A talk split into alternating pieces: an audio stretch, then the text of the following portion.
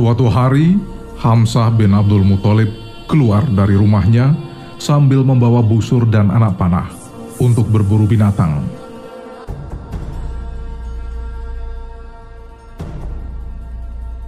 Hal itu telah menjadi kesenangannya sejak muda.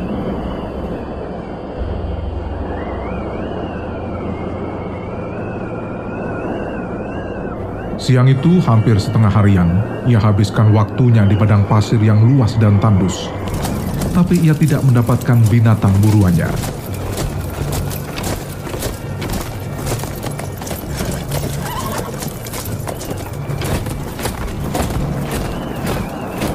Akhirnya ia pulang dan mampir ke Ka'bah untuk melakukan tawaf sebelum kembali ke rumah.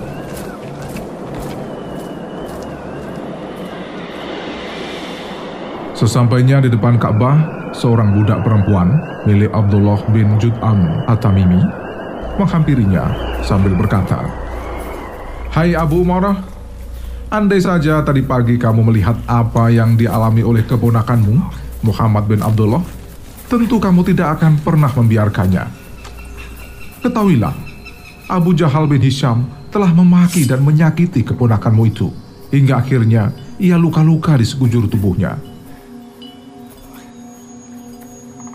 Kemudian budak perempuan itu menceritakan peristiwa yang terjadi secara rinci. Setelah mendengar cerita itu, Hamzah membawa busur dan anak panahnya.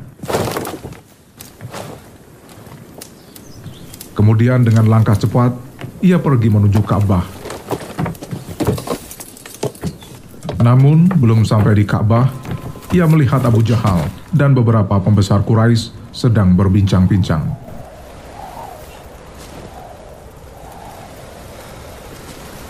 Dengan gerakan yang cepat, ia lepaskan busur panahnya dan dihantamkan ke kepala Abu Jahal berkali-kali. Hingga lelaki itu jatuh tersungkur dan mengucurlah darah segar dari dahinya.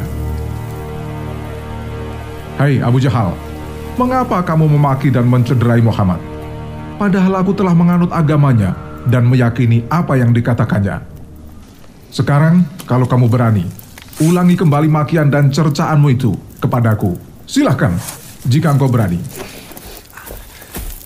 Begitu bentak Hamzah kepada Abu Jahal. Beberapa orang yang berada di sekitar Ka'bah begitu terpesona oleh kata-kata Hamzah yang menyatakan bahwa dirinya telah menjadi pengikut Nabi Muhammad Shallallahu Alaihi Wasallam.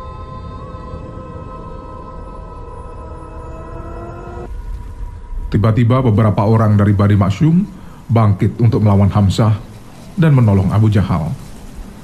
Tapi Abu Jahal melarang dan mencegahnya.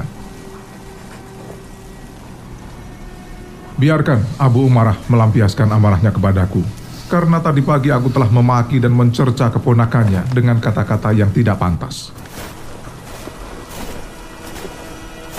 Ketika sampai di rumah, ia duduk terbaring sambil menghilangkan rasa lelah dan berpikir serta merenungkan peristiwa yang baru saja dialami.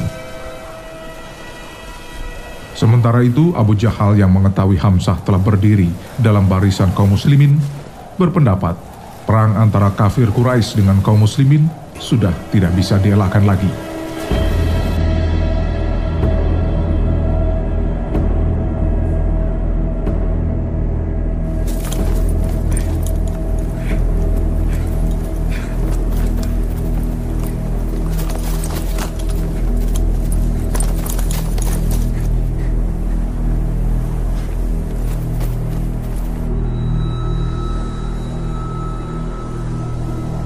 Karena itu, ia mulai menghasut dan memprovokasi orang-orang Quraisy untuk melakukan tindak kekerasan terhadap Rasulullah Shallallahu Alaihi Wasallam dan para pengikutnya.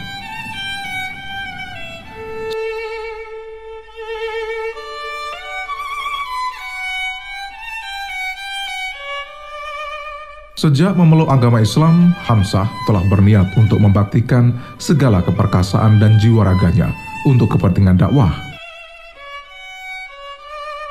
karena itu tak mengherankan jika Rasulullah menjulukinya dengan sebutan Asadullah yang berarti singa Allah.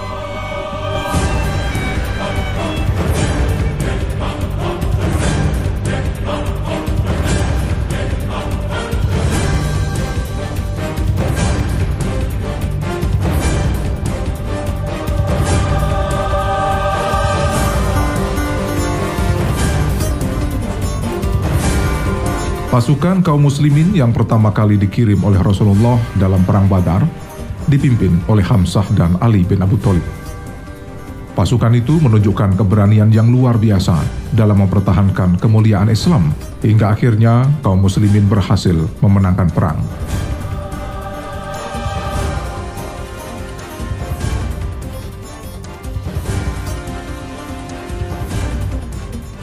Saat perang Uhud, kaum kafir Quraisy disertai beberapa kabilah Arab lainnya bersekutu menghancurkan kaum muslimin.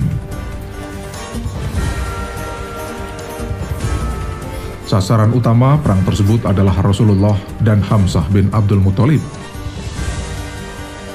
Mereka memiliki rencana yang keji terhadap Hamzah. Caranya, menyuruh seorang budak yang mahir dalam menggunakan tombak. Jika Hamzah terbunuh, hatinya akan diambil dan akan diberikan kepada Hindun yang memiliki dendam karena suaminya terbunuh dalam perang Badar.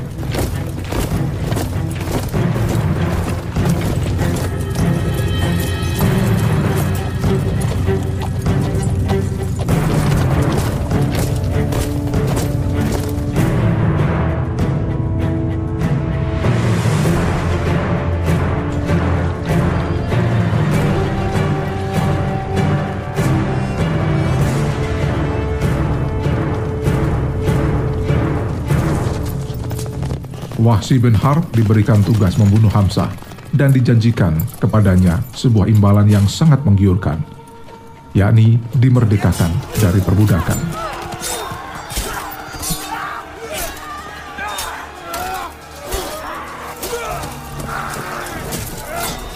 Akhirnya kedua pasukan bertemu dan terjadilah pertempuran yang dahsyat. Seluruh pasukan kaum muslimin maju dan bergerak serentak ke depan hingga hampir mencapai kemenangan.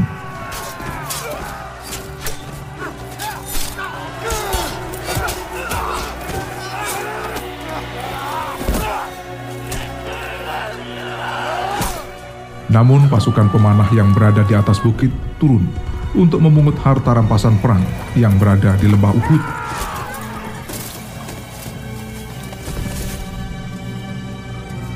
Saat mereka memunguti harta musuh, kaum kafir Quraisy melihatnya sebagai peluang dan akhirnya berbalik menduduki Bukit Uhud dengan cara menyerang sangat cepat.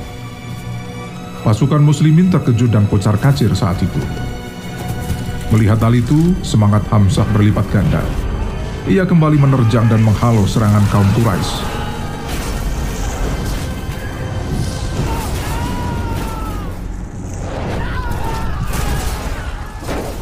Pada saat yang sama, Wahsy terus mengintai gerak-gerik Hamzah. Setelah sebelumnya menebas leher Siba bin Abdul Uzza, saat itu pula Wahsy mengambil ancang-ancang dan melempar tombaknya dari belakang. Tombak itu mengenai pinggang bagian bawah Hamzah hingga tembus ke depan.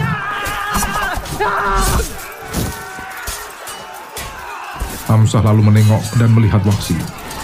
Ia lalu bangkit dan berjalan ke arah budak itu. Tapi belum sampai ke depan Wahsi, ia akhirnya roboh sebagai syahid.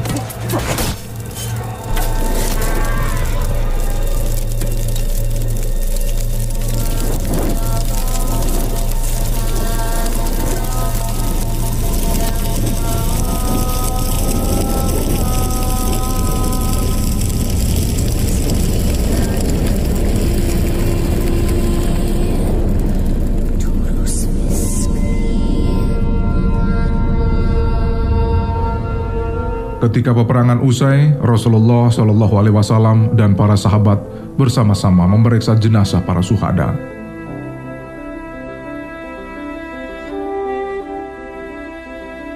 Sejenak beliau berhenti, menyaksikan jenazah Hamzah dan membisu. Air matanya menetes.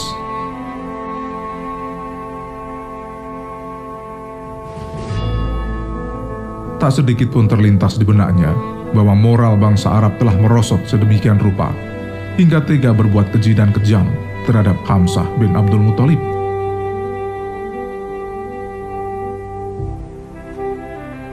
Dengan keji mereka telah merusak jasad dan merobek dada Hamzah dan mengambil hatinya. Rasulullah Shallallahu Alaihi Wasallam mendekap Hamzah bin Abdul Muthalib, sang singa Allah, sambil berkata,